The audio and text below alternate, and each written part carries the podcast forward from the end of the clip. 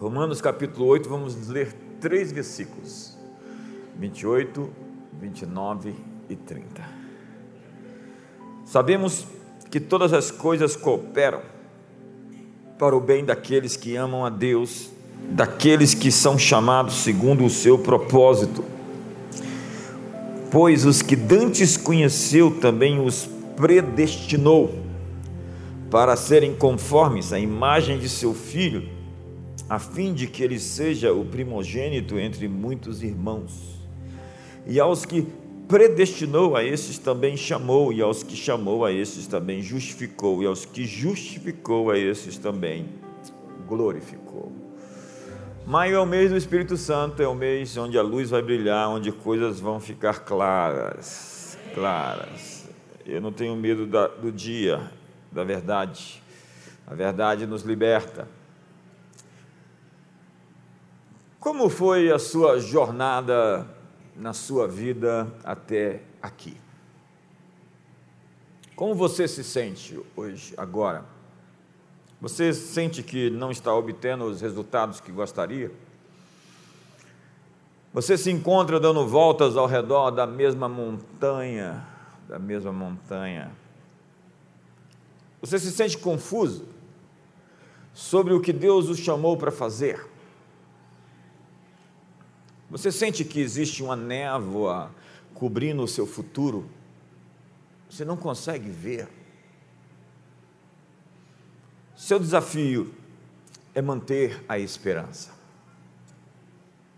Ser, como disse o profeta Zacarias, um prisioneiro da esperança. Voltem à sua fortaleza, ó presos de esperança. Também hoje vos anuncio que tudo vos restituirei em dobro. A propósito, põe a mão no ombro do seu irmão e diga: Você perdeu alguma coisa? Deus está prometendo devolver dobrado.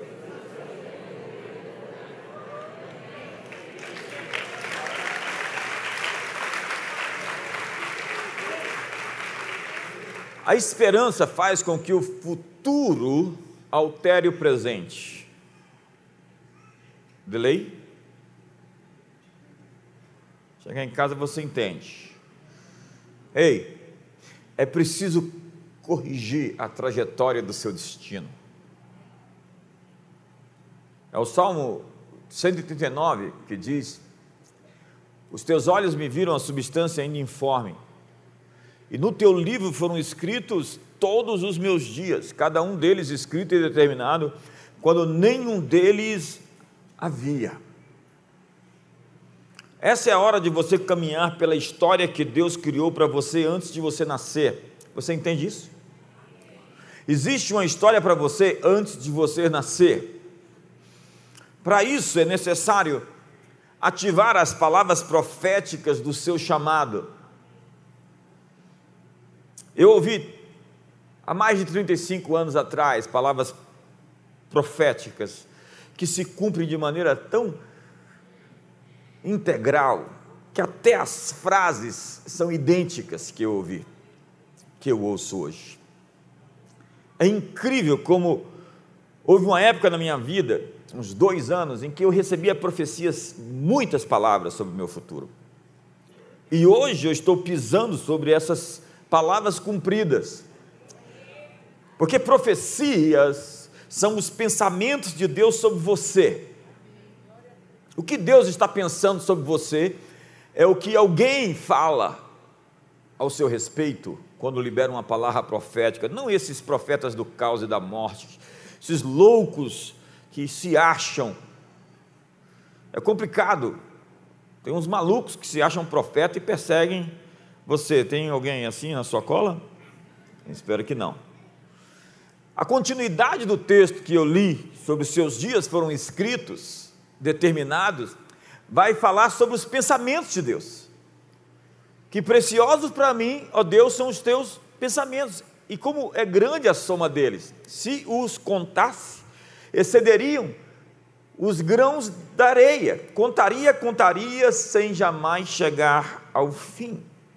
Palavras proféticas são os pensamentos de Deus a respeito de algo, a respeito de alguém, É quando Deus mostra o seu plano, o seu propósito, porque Ele lhe fez, a que Ele destinou você, o que Ele pretende realizar através da sua vida. Deus tem palavras proféticas para você para cumprir a história que planejou para que acontecesse em você na sua vida. Mas cuidado, porque há muita contrafação, falsidade e mentiras no ambiente supostamente profético. Pegue as palavras de Deus, os pensamentos de Deus e siga rumo à história que ele escreveu e determinou para você. Todos nós temos uma história. Cada pessoa na terra tem uma história que conta para si mesmo, a fim de que sua vida faça sentido. Nós enfatizamos e minimizamos eventos, contamos partes da nossa história e excluímos, deixamos para trás outras partes. Justificamos as escolhas que fazemos, explicamos por que as coisas deram errado, ou porque tratamos alguém de certa forma, ou porque alguém nos tratou de certa maneira. As histórias que nós contamos são a maneira como damos sentido à nossa existência. Nossas histórias comandam nossas mentes, orientam nossas conversas, nossas decisões e preenchem nossas mídias sociais. Elas nos justificam, nos ensinam, nos direcionam e nos divertem. Cada nação tem uma narrativa, cada cultura, cada corporação, cada família. Nossas histórias nos definem e define o que vemos no mundo ao nosso redor. Uma história pode capturar o coração e acender uma paixão que queima, queima por gerações. Quantos amam belas histórias? Hollywood nos mostrou isso. Filmes são roteiro e está faltando roteiro em boa parte de tudo que está sendo produzido hoje. Histórias são catalisadoras para missões, fundações, movimentos e até mesmo guerras. O problema é que muitas vezes, não poucas vezes, nós contamos histórias para nós mesmos enganosas, histórias incompletas, histórias imprecisas. Ei, ei, olhe para mim, que histórias você está contando para você? Essas histórias, por vezes, nos mantêm presos na rejeição, presos no orgulho, presos no passado. Quantos aqui não estão presos no passado. Sabe aquele homem lá no tanque de Betesda? Lá em João capítulo 5, lembra? Ele estava contando uma história, ele repetia para si durante 38 anos. Ele falava: Não tem ninguém para me ajudar. Essa era a sua ladainha, era o seu infortúnio, era a sua declaração de quem se fez uma vítima das circunstâncias. Vamos ler o texto? Estava ali um homem enfermo havia 38 anos. Jesus, vendo-o deitado e sabendo que estava assim há muito tempo, perguntou-lhe: Olha que pergunta direta: Queres ser curado? Respondeu-lhe o enfermo: Senhor, não tenho ninguém que me ponha no tanque, não tenho ninguém para me ajudar. Quando a água é agitada, pois enquanto vou, desce outros antes de mim tem outros na minha frente, eu não consigo alcançá-los. Jesus pergunta: Queres ser curado? E ele responde: Não tem ninguém para me ajudar. Que resposta errada! Ainda bem que Jesus não levou em conta a história que aquele homem contava para ele mesmo. Então Jesus lhe disse: Levanta, toma o teu leito e anda. Eu tenho uma nova história para você. Você vai contar uma nova história para as pessoas a respeito de você mesmo. A sua história vai entrar lá no livro de João. Acredite, lá no século 21 tem um pregador falando sobre você. Imediatamente o homem se viu curado e tomando o leito pôs-se a andar e aquele dia era sábado. É incrível, porque Ainda bem que Jesus não levou em conta as histórias que os religiosos contavam sobre o sábado.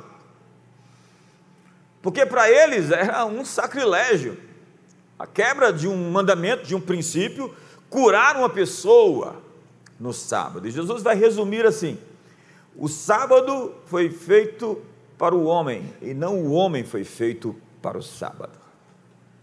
E se teu animal cai dentro, qual de vós que seu animal cai dentro de um buraco no sábado, você não vai lá tirá-lo?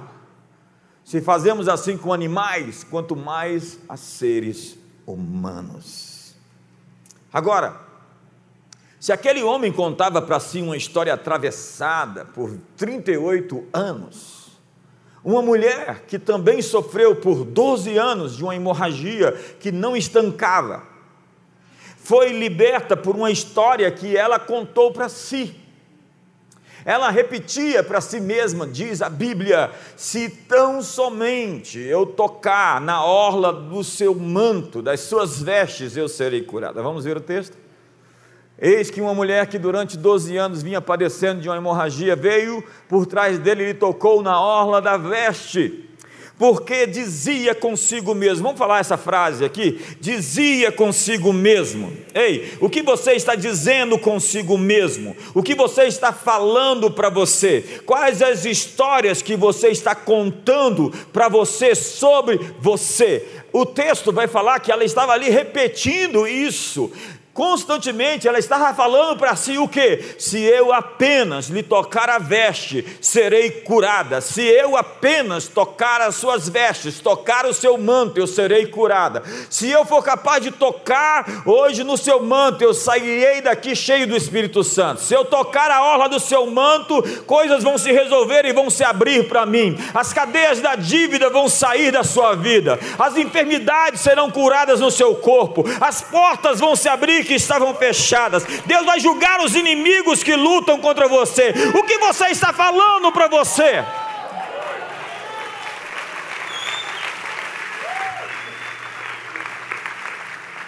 A maneira como narramos a história de nossas vidas molda o que nós alcançamos. Sua narrativa do que acontece é o seu poder para mudar a sua perspectiva sobre o que você vive. Todos temos eventos significativos que nos enchem de alegria, que nos enchem de propósito. Todos falhamos, tivemos conversões no caminho, pressões demoníacas nos assolaram.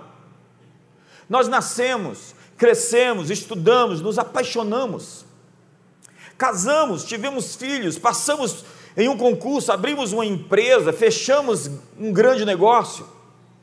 Nós olhamos para a nossa linha do tempo de eventos passados e há partes que são espetaculares, enquanto outras são dolorosas e devem ser esquecidas.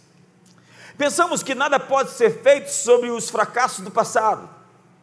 E as crenças começam a surgir a partir destes fracassos. Mas este é justamente o território onde Deus quer nos visitar. Esses quartos escuros, esses lugares terrivelmente assolados pelo trauma, pela dor, pela decepção, Lembre-se de Jacó. Depois de 20 anos andando meio que exilado na terra do seu tio Labão, ele volta para ter um encontro com seu irmão Esaú.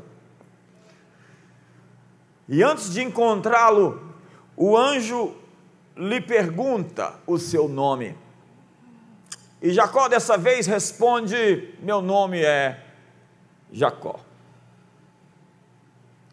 Eu sou um suplantador. Ele então resgata aquela história de se disfarçar de Esaú para enganar o seu pai, seu pai Isaac. Ele ressignifica sua história como enganador, como usurpador do direito de primogenitura do irmão. Da mesma forma, Jesus fez a Pedro. Ele lhe perguntou por três vezes: Tu me amas? E ele forçou Pedro a dizer a ele mesmo que o amava. Obviamente que existem muitos detalhes ali que podemos explorar no futuro. Mas aquele foi um recal, uma nova chamada. Jesus está dizendo para Pedro de novo: Vem e te farei pescador de homens. Pedro não podia recomeçar seu ministério sem lidar com as lembranças daquela quinta-feira à noite da Páscoa do ano 33, quando o galo cantou. Imagina o que era um galo cantar para Pedro. Nós pensamos por associação. E há muitas lembranças que nós temos a partir de coisas, de músicas, de geografias, de pessoas, lembranças que estão sempre associadas a fatos que ocorreram. Então nós precisamos lidar com essas lembranças recorrentes do passado. Deus é um especialista em trabalhar com pessoas falhas. Na verdade, Deus só usa pessoas que falham, pessoas imperfeitas, porque Ele não tem outro tipo de gente para usar. E a Bíblia é o livro que descreve como Deus tem trabalhado para consertar as situações que nós provocamos a vida inteira. Seus erros, no entanto, nunca pegaram Deus de surpresa. Ele é um mestre em redimir pessoas arrependidas. Tudo o que ele quer é um coração sincero, quebrantado e contrito e disposto a corrigir a trajetória. E diz a Bíblia que todas as coisas cooperam para o bem daqueles que o amam. É o texto que eu li. Todas as coisas convergem para um propósito designado por Ele. Porque aqueles que Ele conheceu também os predestinou para serem conformes à imagem do Seu Filho. Todos nós fomos predestinados, pro-orizo, é um horizonte foi determinado que nós nos parecêssemos com Ele. Esse é o plano da nossa jornada, da nossa trajetória, na nossa viagem chamada vida. Todos nós estamos viajando agora. Eu estou há 55 anos quase nessa viagem. A primeira mensagem desse texto de Romanos é simplesmente procure aquilo que vai favorecer você naquilo que está acontecendo. Se todas as coisas cooperam para o bem daqueles que o amam, procure o que vai lhe favorecer naquilo que está acontecendo. Você tem que parar e dizer: onde está o que eu não sei sobre isso? O que Deus está fazendo com essa situação que vai convergir para o meu benefício. Espera aí, eu só estou começando. Deus está agora dobrando metais, movendo circunstâncias, soprando o seu vento, enviando os seus anjos, lidando com as infâmias e as calúnias dos homens, convertendo o mal em bem. Deus está trabalhando em favor daqueles que nele esperam. Ele vai fazer fazer converter conjuntamente todas as coisas para o bem daqueles que estão apaixonados por ele. Então, Lembre-se de José. Lembre-se de José e da sua história inexplicável. Lembre-se de Daniel. Lembre-se de Esther. Lembre-se de Ruth. É o mistério da providência. É preciso dar sentido para cada situação que aconteceu na sua vida. Cada um. Não, aquela não tem como significar. Não tem jeito. Eu quero propor que essa seja a sua jornada nesse mês de maio. Coisas vão começar a ser entendidas em outra perspectiva. Você vai ter um outro olhar para algumas coisas que lhe aconteceram. Porque você e eu precisamos desmontar as falsas narrativas que foram feitas. É sobre desmontar o falso você e as falsas histórias sobre a sua vida. Não é sobre conhecer a si mesmo, mas desconhecer a si mesmo. É a hora de deixar de lado a versão antiga da história que você conta para você repetidamente e contar uma nova história. Nós queremos contar uma nova história. Aquele homem estava ali reclamando que não tinha ninguém para lhe ajudar. E Jesus lhe disse: Eu tenho uma nova história para contar através da sua vida. Aquela mulher estava ali sangrando em uma hemorragia. E Jesus disse para ela: Eu tenho uma nova história para contar através da sua vida. Diga para o seu irmão: Deus tem uma nova história para contar através de você. Se você não vive a vida abundante que Jesus prometeu, você tem que reconhecer que há algo errado na sua vida. Deus nunca está errado. Diz o autor Hebreus: seja todo homem mentiroso e Deus verdadeiro. Quando você tiver dúvida, alguma coisa você não está compreendendo, não está de acordo, você fala, eu estou errado e Deus está certo. Ele sempre está certo. Olha para o seu irmão e diga: Deus sempre está certo. E não adianta você fazer biquinho, não adianta você brigar com ele. Eu já tentei fazer isso e não deu certo. Você é o editor dos textos que vai atuar. Mas nesse caso, não é uma encenação, é para valer. A vida não é um ensaio, ela está acontecendo em tempo real. Então vamos viver, meu povo.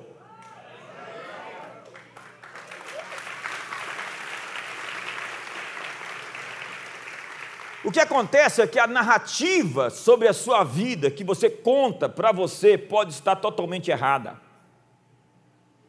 O que você está falando para você sobre você pode ser uma narrativa construída a partir de traumas, dores, decepções, frustrações. Você está enviesado pela sua dor. Você está enganado por forças espirituais que estão tentando lhe convencer a acreditar nas suas mentiras. Pode haver uma interpretação diferente do que lhe está acontecendo, e na verdade há. Esta é a hora de escrever novos capítulos da sua história. Deus está lhe dando uma página em branco para escrever, mas antes, antes disso, nós precisamos reinterpretar o que lhe aconteceu. Entenda? Isso é premente, isso é de suma importância. Dá um significado às coisas que lhe ocorreram até o dia de hoje. Isso significa olhar com outros olhos para as partes fracas da sua história pessoal. Mais uma coisa. Quem são as pessoas que estão lhe ajudando a concordar com a versão da história que lhe vê como uma vítima? Ou que lhe vê como um vilão? Quem são esses parceiros seus da mediocridade?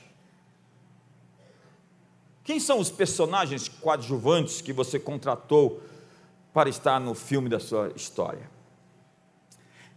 Quem ou qual é a história que eles contam do ponto de vista deles? Eu quero sugerir a você que talvez seja a hora de demitir algumas pessoas da sua história.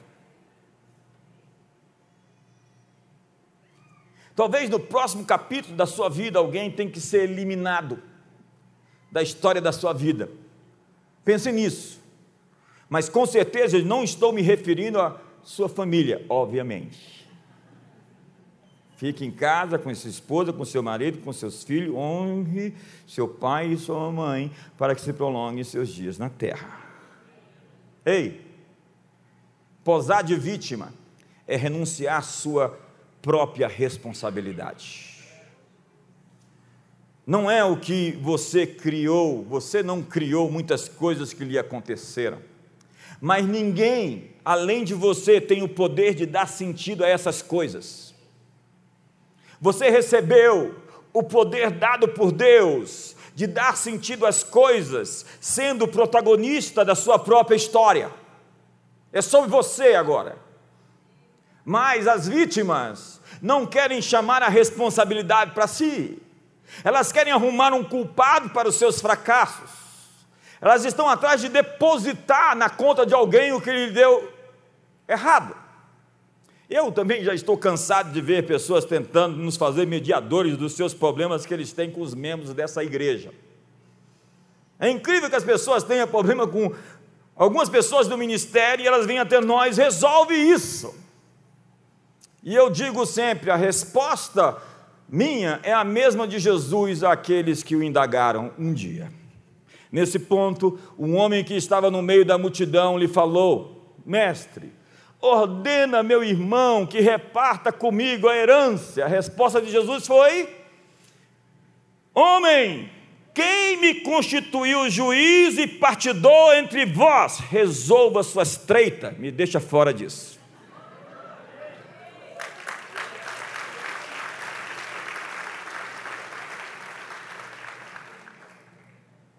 Dá um sorriso para o seu irmão gostoso, assim, animado.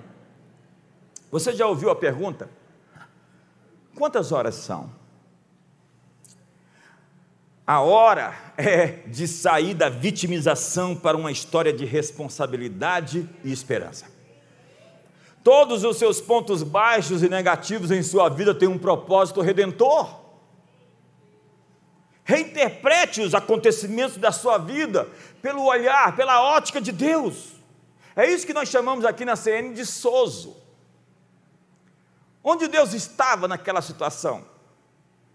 E o que ele diz a respeito daquilo que lhe aconteceu? Isso é que é importante. Ele sempre esteve disfarçado na sua história, ainda que você não o reconheceu. A propósito, você nunca esteve um segundo sozinho em toda a sua história.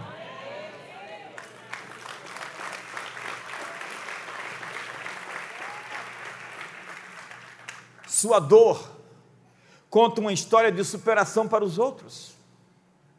Paulo não escreveu, olha aqui, eu fui maltratado, meus compatriotas depravados me machucaram, eu fui chicoteado, eu fui ferido, ele não ficou se gabando, eu sofri mais do que todos os outros discípulos e apóstolos. Como eu tenho sofrido pela fé. Não, em vez disso, ele deu significado às suas cicatrizes. Ele disse: Eu trago no meu corpo as marcas do Senhor Jesus. Nossa paixão está conectada e moldada pela nossa dor. Eu gosto do que diz Tony Robbins. Ele padeceu, sofreu muitas coisas nas mãos da sua mãe. Ela não era uma pessoa normal. E ele disse que sua mãe o feriu profundamente. E ele conta essa história e ele completa. Eu não poderia deixar de dar o crédito das minhas superações à minha mamãe. Se não fosse por ela, eu não poderia hoje ajudar milhares de pessoas a vencer as mesmas coisas que eu atravessei.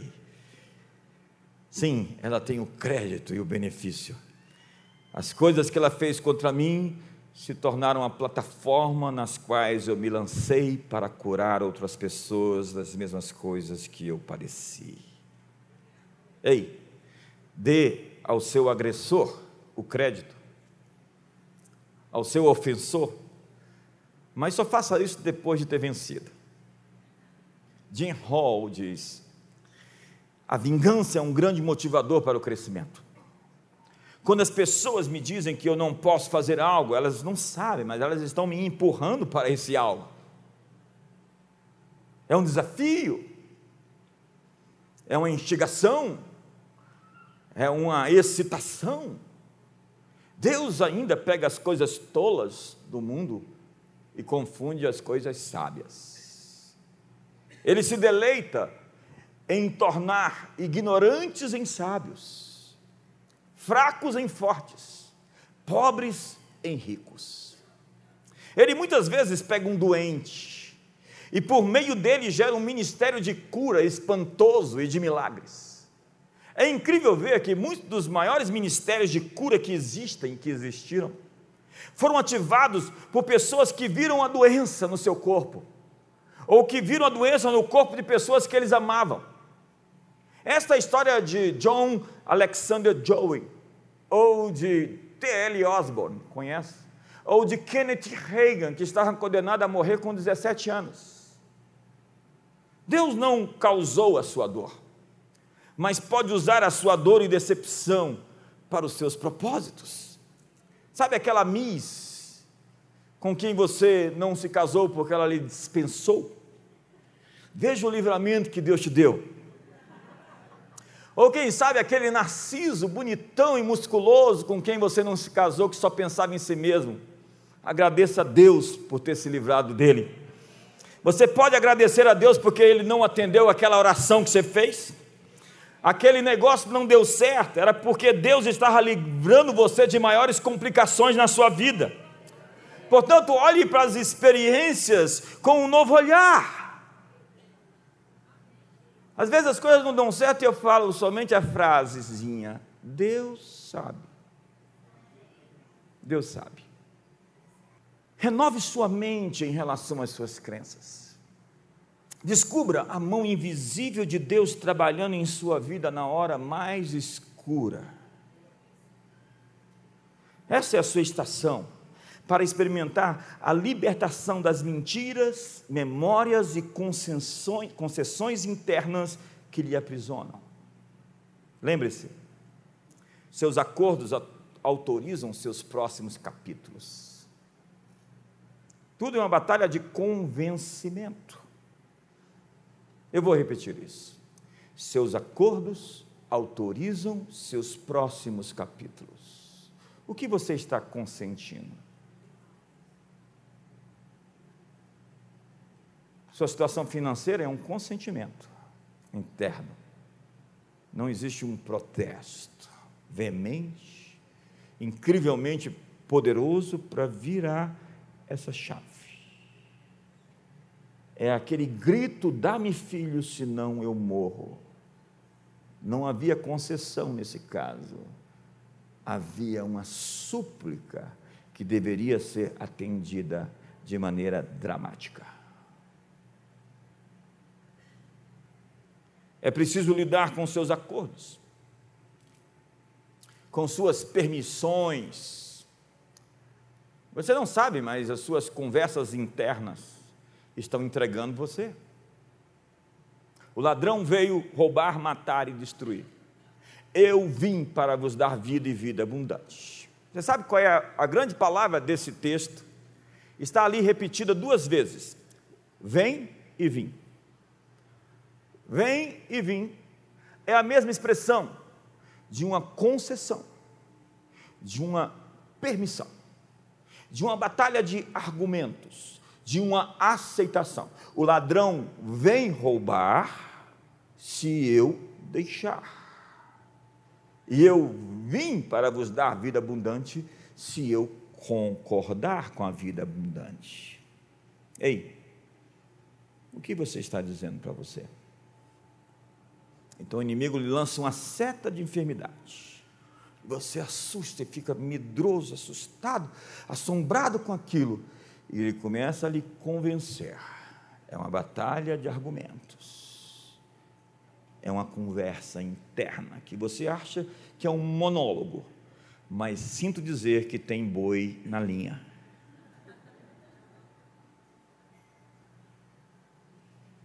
Seu telefone está grampeado. Tem alguém ouvindo suas conversas?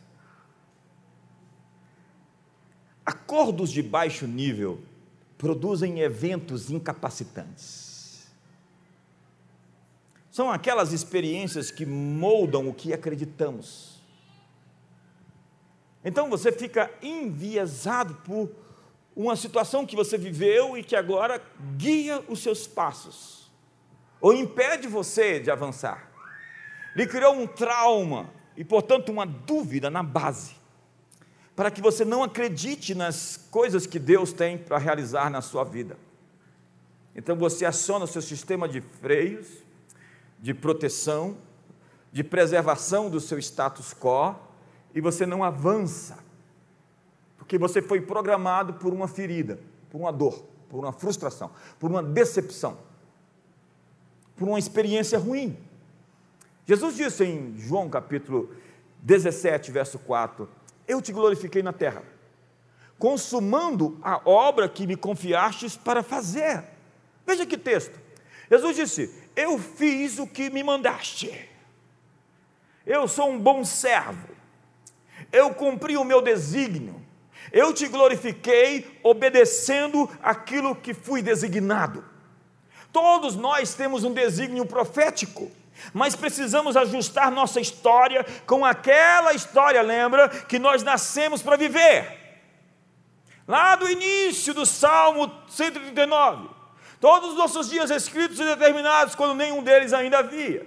Nós precisamos alinhar o nosso chamado com o chamado de Deus, os nossos propósitos com o propósito de Deus. Você não pode viver atrás de uma proposta, uma proposta melhor, um salário melhor. Você tem que estar atrás da trombeta, do que Deus está soando, do que Deus está falando, do que Deus está fazendo, do que Ele está lhe guiando para viver. Me ajuda aí, faz alguma coisa, se manifesta aí. Sai dessa tumba, Lázaro. Olha para o seu irmão, veja se ele está morto. Fala que hoje é uma noite de ressurreição. Fala para ele assim: rola pedra. Todos nós temos um desígnio profético. Quando você está fazendo o que Deus o chamou para fazer, você está cumprindo o pergaminho que está escrito no céu sobre a sua vida. Mas, se não estamos fazendo as coisas que o Senhor nos chamou para fazer, não o estamos glorificando da maneira que Ele nos projetou para glorificar. Veja a sequência do texto. Eu te glorifiquei na terra, consumando a obra que me confiastes para fazer. E agora, glorifica-me, ó Pai, contigo mesmo, com a glória que eu tive junto de ti, antes que houvesse mundo. Deus glorifica pessoas que cumprem o seu desígnio, o seu propósito, a sua história, o seu roteiro, o seu script. Tem um script divino para você sobre você. Essa é uma grande história que Deus escreveu. Você é uma obra de arte que Deus escreveu. Efésios capítulo 2 diz que nós somos poesia, poema, feitura dele, da obra das suas mãos, planejados para as boas obras antes que elas existissem, criados de antemão para boas obras. Pergunta, irmão, que hora é essa? Essa é a hora de entrar no roteiro pré-escrito para você antes de você nascer. Essa é a sua hora de começar a viver o sonho de Deus e não os seus pesadelos. Deus se revelou a Moisés ele disse: Eu sou o Deus de teu pai. Ei, Moisés, eu sou o Deus de Abraão, o Deus de Isaac e o Deus de Jacó. Sabe o que Deus está dizendo? A sua história começou antes de você nascer e eu já estou nela. Já estava com seu avô, tentando converter aquele homem duro e fazê-lo errar menos, para que você chegasse em um ambiente menos hostil, mais favorável. Eu estava com seu pai, eu estava trabalhando por você antes de você surgir. E quando você surgiu, um brilho no meu olhar nasceu. Foi amor à primeira vista. Deus está na sua história. Nenhum tipo de teste e avaliações de dons vai conseguir precisar você. Eu tenho uma crise com esses que acreditam poder ler e fazer uma percepção completa de quem é alguém tão complexo como um ser humano. Não, eu estudo padrões de personalidade, fulano é assim, desse jeito e aquilo outro. Cada um de nós tem uma história pessoal única. Nós temos uma impressão digital pessoal. A estratégia, portanto, é continuar crescendo para alcançar esse lugar que você foi chamado para estar. Encontros, experiências, desafios estão no caminho. Sua jornada é única e a bola foi passada para você, está contigo agora. Lembre-se, as vítimas não querem assumir o protagonismo. Eles não querem decidir. Eu acho incrível, Juliana. As pessoas chegam para mim e falam: O que, que você acha sobre isso? é, decide para mim. Eu falo, você é louco, eu vou fazer uma escolha por você tão séria. Você vai falar, com quem que eu caso? Eu caso com ela, eu não sei. Deus nem fala isso para você. Porque a primeira vez que Deus fez deu errado, Deus nunca mais fez outra vez. Lembra de Adão e de Eva? Quando o negócio deu errado, Adão, confrontado por Deus, por que você fez isso? Foi aquela mulher que o Senhor me deu. Não venha essa de figurinha marcada que Deus escolheu. Se o sujeito falar assim, Deus falou para mim que é você.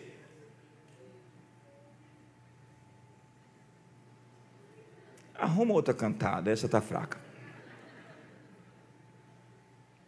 Fala assim: Eu escolhi você. Você é a mulher da minha vida.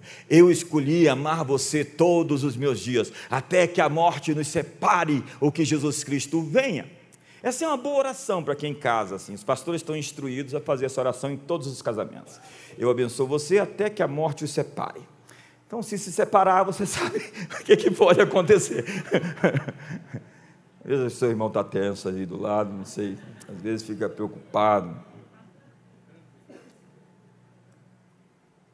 Lembre-se, há pessoas que não querem assumir o protagonismo das suas vidas. Eu posso aconselhar você sim e eu faço isso. Eu mostro projeções, até a escolha, se você for por aqui, vai ser melhor ou não. E quando você está enrascado, que você vai arrumar um, um chifre para se coçar, um, um lobo para te devorar, e eu falo, cuidado, é lobo, foge dele. Dá um sorriso para o seu irmão. Veja se ele faz assim. Au! Não.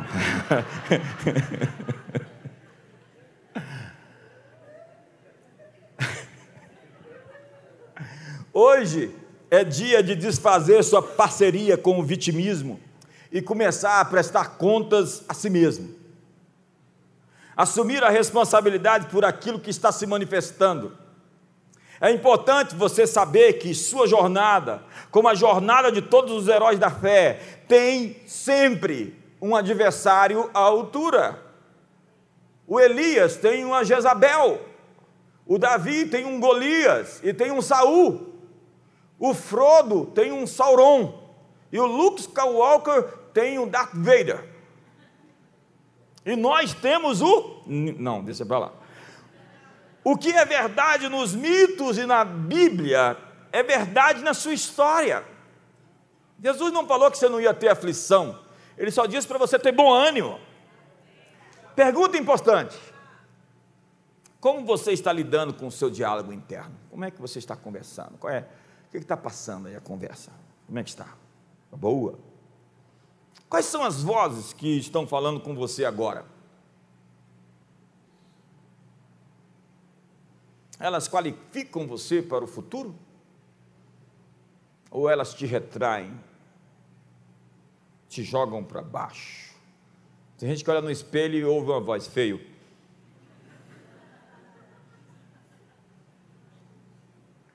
Sabe, se aquilo que você experimentou na vida não faz ainda sentido para você, é bem possível que você comece a sabotar, falando: Eu não entendo isso, isso é um eixo de descrença.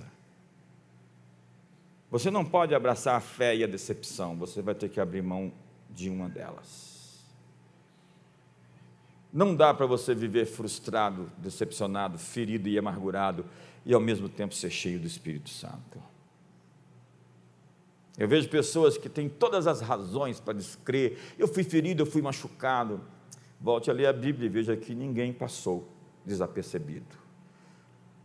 O próprio Senhor, o Cristo encarnado, o Emanuel, foi crucificado por aqueles que ele veio salvar. Então, abandone a sua identidade de vítima. Mate no peito, assuma a responsabilidade e diga: é sobre mim. sua história vai fazer sentido.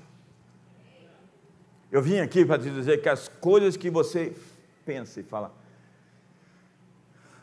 vai fazer sentido. Esse é o significado da palavra esperança. Vai fazer sentido. Abraça o irmão gostoso e diga: vai fazer sentido.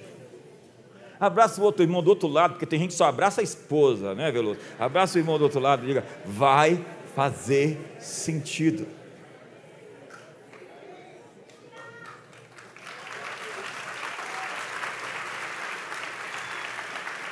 Lembre-se de Pedro. Jesus disse a Pedro: Você não compreende agora o que eu estou fazendo? Mais tarde, porém, você vai entender. Lembre-se de José.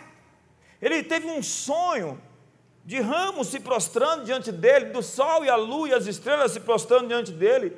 E o que ele viu imediatamente foi uma cisterna. O que ele viu imediatamente foram mercadores o comprando como escravo e o levando para o Egito amarrado, sendo vendido no mercado, posto na casa de Potifar. Aquilo não se parecia com a visão que José tinha tido. Algumas pessoas têm visões maravilhosas e elas querem que aquilo se cumpra instantaneamente, sem dizer que não é assim. Leva 35 anos para algumas profecias cumprirem. A boa notícia é que se você não esmorecer, se você não desfalecer, você vai colher as sementes que você plantou. Me ajuda aí. Você sabe quando foi que José entendeu a visão que ele teve lá na sua adolescência? Quando seus irmãos se curvaram diante dele, ele percebeu que tudo o que tinha acontecido na sua vida era Deus trabalhando o tempo todo para realizar o seu sonho original. Eu sinto dizer que qualquer coisa que está acontecendo na sua vida não está fora de controle. Deus está trabalhando no sonho original da sua vida.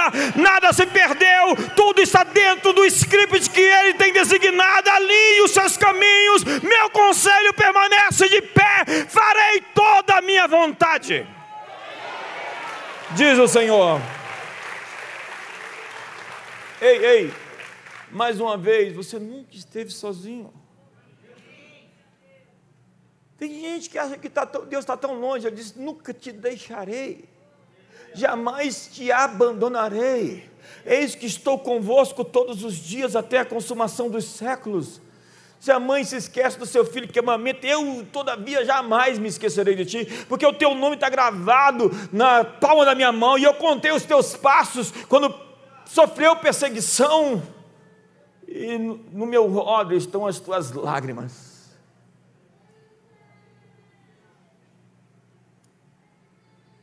Deus tem trabalhado para redimir a sua história.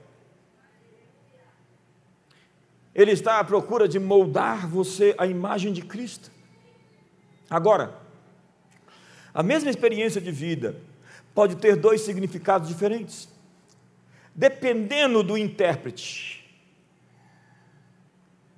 É incrível que pessoas passam pelas mesmas coisas e têm percepções completamente e ações completamente completamente diferentes. Toda emoção positiva e negativa está ligada a um pensamento. Pense nisso. Você pode não saber o que está dizendo a si mesmo, as histórias que você está contando, mas pelos seus sentimentos, a maneira como você está se sentindo, você pode saber se você está contando boas histórias ou não para você. Seu estado emocional denuncia as histórias que você está contando a você. Se for para mim, diz que eu não posso atender. O seu estado emocional é o seu clima interno pessoal, seu ambiente interno emocional e intelectual. Um estudo revela que nós pensamos na velocidade de 1.500 palavras por minuto. Uma grande parte desse diálogo interno está acontecendo em um nível inconsciente. É a metáfora do iceberg, você lembra? 5% do iceberg está à mostra, 95% está debaixo da superfície. Então tem muita coisa girando dentro de você. Você é demais complexo para ser resumido em um rótulo ou em um diagnóstico.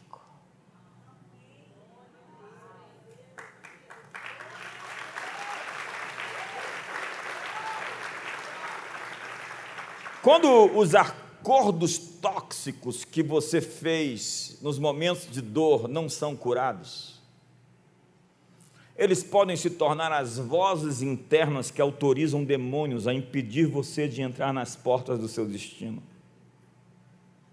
Acordos tóxicos, repito. O que que você acordou com o inimigo? Não acordei nada, mas você permitiu.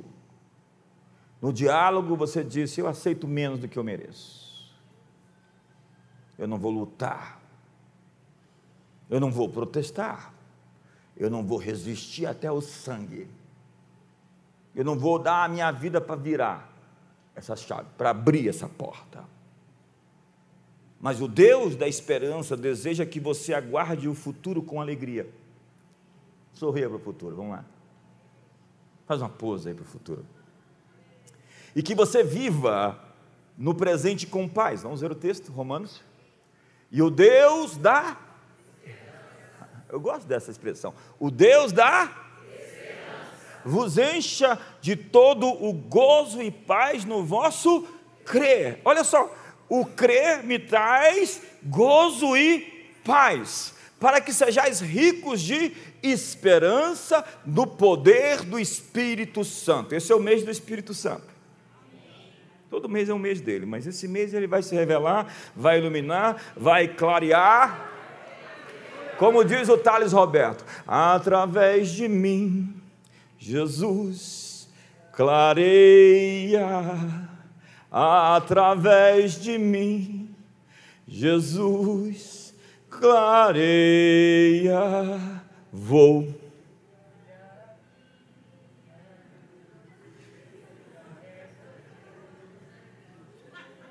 Se fosse cantar aquele hino 2 da harpa, você sabia. Deus te encherá com alegria, paz, ao você crer. Que bom isso. Crer, então, é simplesmente entrar em acordo com Deus. Quantos querem fazer um acordo com Deus hoje aqui? Sabe, o texto diz em Romanos 8, o texto que nós dizemos, repetimos, insistimos, sabemos que todas as coisas cooperam para o bem daqueles que amam a Deus, daqueles que são chamados segundo o seu propósito. Olha, vou repetir, olhe para mim. Qualquer coisa na sua vida que aconteça, é hora de você parar e dizer: onde isso se encaixa? Como Deus vai fazer para ajustar isso ao seu plano? Ele prometeu que faria, e ele cumpre sempre o que fala. Quantos estão felizes com isso? A esperança é uma condição mental que protege sua vida.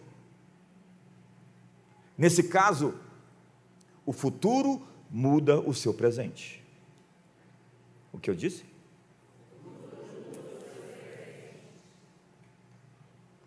Faz uma pose para o futuro.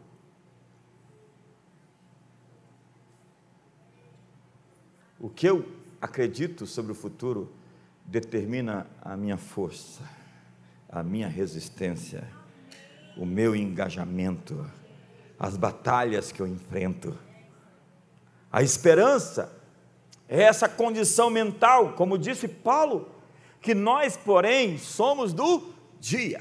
Sejamos, portanto, sóbrios, revestindo-nos da couraça da fé e do amor, e tomando como capacete para proteger o que? Os meus pensamentos, as minhas ideias, a esperança da salvação, a esperança é, portanto, a proteção para a mente. É a projeção alegre, a antecipação de coisas boas que vão acontecer. É isso que é o significado da palavra elpis. a antecipação alegre e a expectativa prazerosa, confiante. Então você começa a sorrir para o futuro.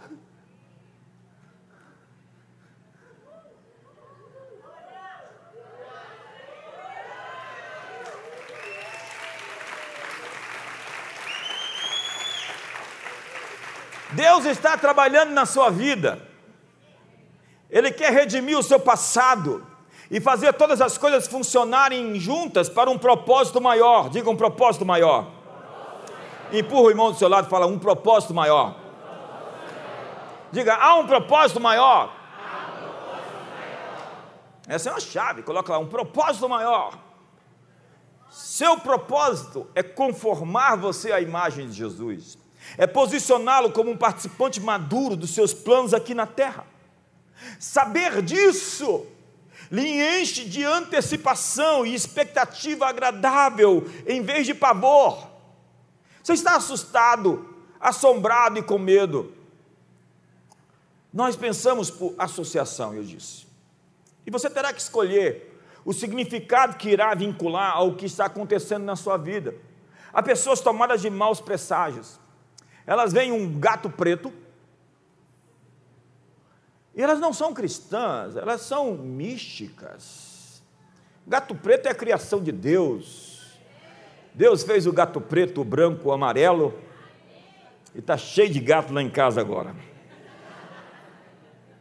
Eu tenho dito para o pessoal: não deixe entrar o primeiro gato, porque depois eles querem encher a casa de gato.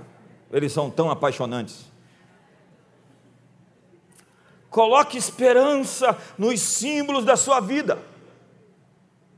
Você tem coisas que te lembram uma coisa ruim? Rebatize, ressignifique essa coisa. Coloque uma cruz nela. Você sabe por quê?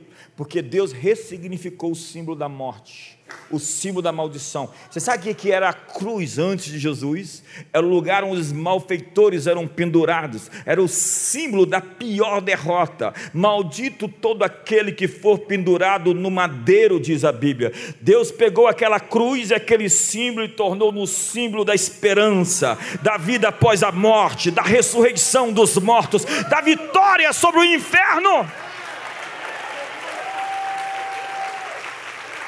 Nós não saímos com a cruz aí expulsando demônios e lobisomens, mas nós temos que ter uma cruz em mente. No coração, quando nós olhamos para as coisas, nós estamos protegidos debaixo daquele Monte Calvário, aquele sangue vertido, purificando a nossa consciência de obras mortas, redimindo a nossa história, corrigindo os rumos da nossa vida. Rebatize algo, vá a um lugar ressignifique aquela experiência. Você pode fazer de qualquer símbolo que te atormenta uma mensagem de esperança para o seu coração. Simplesmente ressignifique com a cruz, adote uma interpretação da vida cheia de esperança. Uma vida de esperança produz um estado de empoderamento. Você já viu uma pessoa confiante, cheia do Espírito Santo, ousada, para muitas pessoas, pessoas confiantes são arrogantes, inseguros pensam assim. Em um estado de empoderamento, você tem autoridade para definir o ambiente em vez de reagir a ele. Você atrai para a sua vida as coisas que estão vibrando na frequência do seu estado emocional dominante. O que eu disse?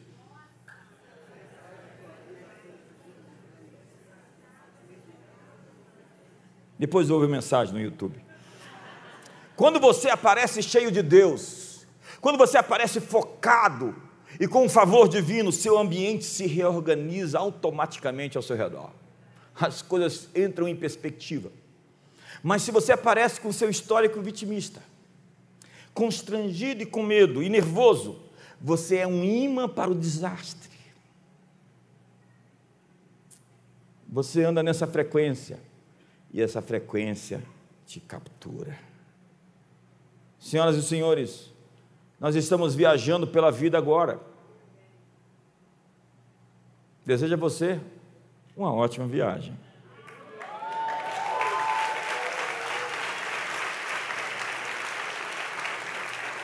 Você foi criado antes do início do tempo. Deus o projetou com cuidado, as tuas mãos me fizeram e me deram forma. E com intencionalidade. Qual é o sonho de Deus para a sua vida? Como o seu Pai Celestial te vê? Você já fez essa pergunta? Sabe, eu sou um, um, um perguntador. Eu chego para Deus e pergunto as coisas que eu não sei. E Deus, acredite, sempre responde orações sinceras e intencionais. Eu tive que perguntar a Deus sobre algumas pessoas aqui da igreja. Eu falei, Senhor, eu preciso entendê-la.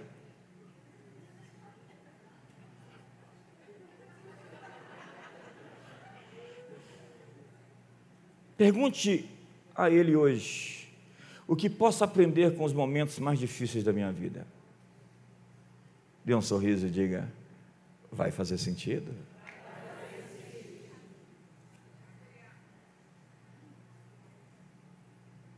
Dan, dan, dan,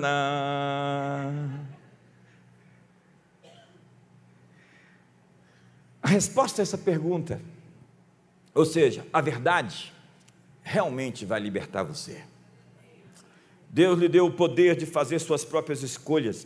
E hoje você pode escolher reescrever sua compreensão do passado e criar novos capítulos para o seu futuro. Um protagonista toma decisões importantes e assume as consequências delas.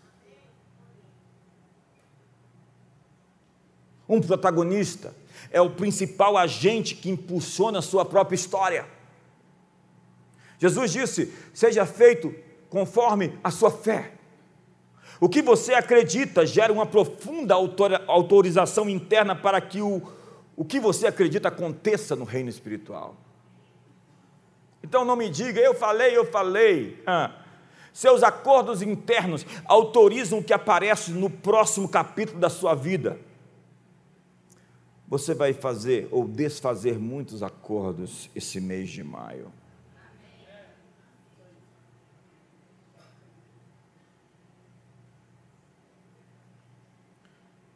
Pergunta para o seu irmão: quantas horas são? É a hora de assumir a responsabilidade pelo seu papel na criação de suas próprias circunstâncias. Nós somos modeladores, as mulheres são modeladas arquitetos culturais, agentes de transformação onde chegamos. Que escolhas nós faremos? Que escolhas não faremos? Nesse caso, não escolher já é uma escolha. Assumir a responsabilidade pelo seu futuro é uma decisão de mudar. Nesse caso, o nome disso é arrependimento. Conhece essa linda palavra? Ela é a palavra que define o sucesso das pessoas. Não é que você é totalmente blindado, completamente santo, completamente glorificado. É que você vive em arrependimento, não como um ato e um gesto de conversão, mas como uma transformação radical do seu sistema de crença todos os dias. Você está à procura de melhorar, de mudar, você está se apaixonando pelo crescimento, você está se apaixonando pelo conhecimento. Deus está lhe dando uma nova página em branco para escrever. Você tem o poder para ser o autor da sua própria história. Faça dela uma história épica. Fique de pé.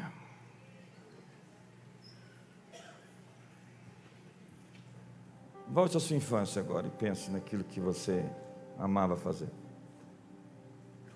Esse é você. Você foi para a escola e te enquadraram. Botaram você numa caixinha, te ensinaram a equação lá do, do Tales.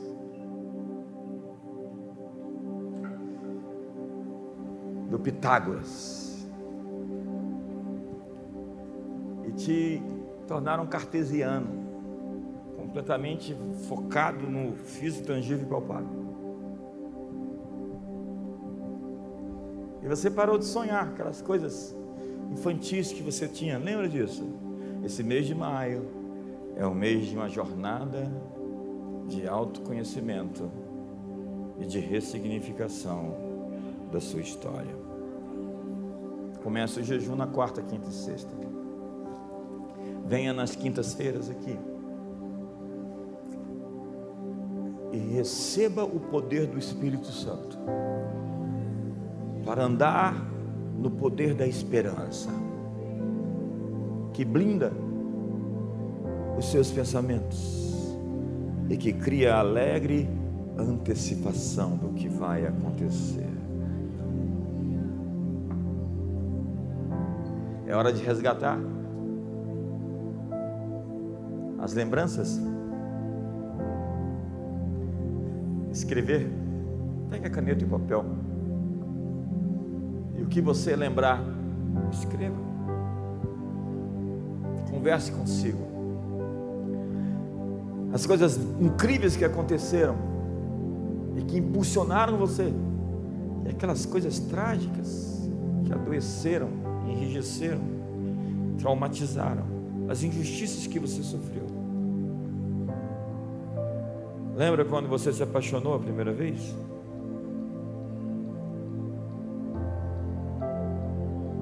Lembra quando você se sentiu exposto e envergonhado? Há muito trabalho a ser feito. Mas o mais importante é que nós estamos no caminho. E Deus vai tirar os carrapichos da sua alma. E vai libertar você dos falsos papéis. Você sabe o que é um falso papel? É você aceitar ser ator na história que não é sua. Eu sou convidado frequentemente para ser ator em uma história que não é minha. E eu declino do papel. Não, não é para mim. Muito obrigado. Com licença. Deus tem uma história linda, escrita pelo dedo de Deus.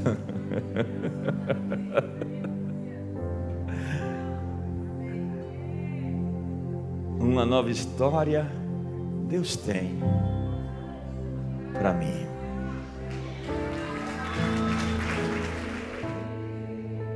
Diga comigo, sem concessões. Diga sem permissões. Diga comigo, um propósito maior. Pense em alguma coisa agora e diga um propósito maior.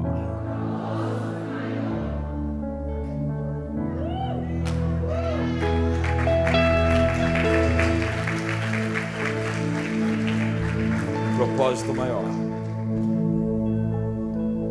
Cada coisa na sua vida vai fazer sentido. Está trabalhando lá na frente. Porque Ele não está preso ao tempo e ao espaço. Ele não é um Deus somente de perto, Ele é um Deus de longe. E é o que o centurião disse, uma palavra. Basta uma palavra e tudo se fará. Eu quero hoje declarar uma palavra no seu roteiro, um pensamento de Deus para a sua história. Deus tem uma palavra para a sua condição hoje. Deus tem uma palavra para o seu casamento. Deus tem uma palavra para as suas finanças, para a sua vida profissional. Deus tem uma palavra para a sua saúde. Deus tem uma palavra para o seu ministério. Deus tem uma palavra para a sua identidade. Pergunte comigo assim, diga, Pai Celestial, como o Senhor me enxerga? Quando você pergunta, você espera uma resposta. Essa resposta pode não vir em um segundo, pode vir em uma semana. Então fique esperando a resposta, porque ela vai chegar maneira como Deus te enxerga. Deus falou coisas comigo tão particulares. E profetas têm segredos com Deus, e a sua história com Deus que você não publica. Você não põe no Instagram. Intimidade não se expõe, não se mostra. Se vive. Eu sinto que essa mensagem é um começo. Eu tenho muito para falar sobre isso nas próximas semanas. Eu espero que você esteja pronto, tenho certeza que está. Só peço que você dê o seu melhor, você exija mais, que você não se satisfaça com o menos, que não, não, não faça acordos tóxicos, permissões. Não aceite que o inimigo te engane com suas mentiras. Como seria a história da sua vida contada por um inimigo? A narrativa não é a verdade. Como é a história da sua vida contada pelo seu melhor amigo? Seu chamado é se alinhar com essa linda e épica história nova que Deus tem para mim e para você. Que o amor de Deus, a graça de Jesus e a comunhão do Espírito Santo seja sobre a sua vida uma ótima noite.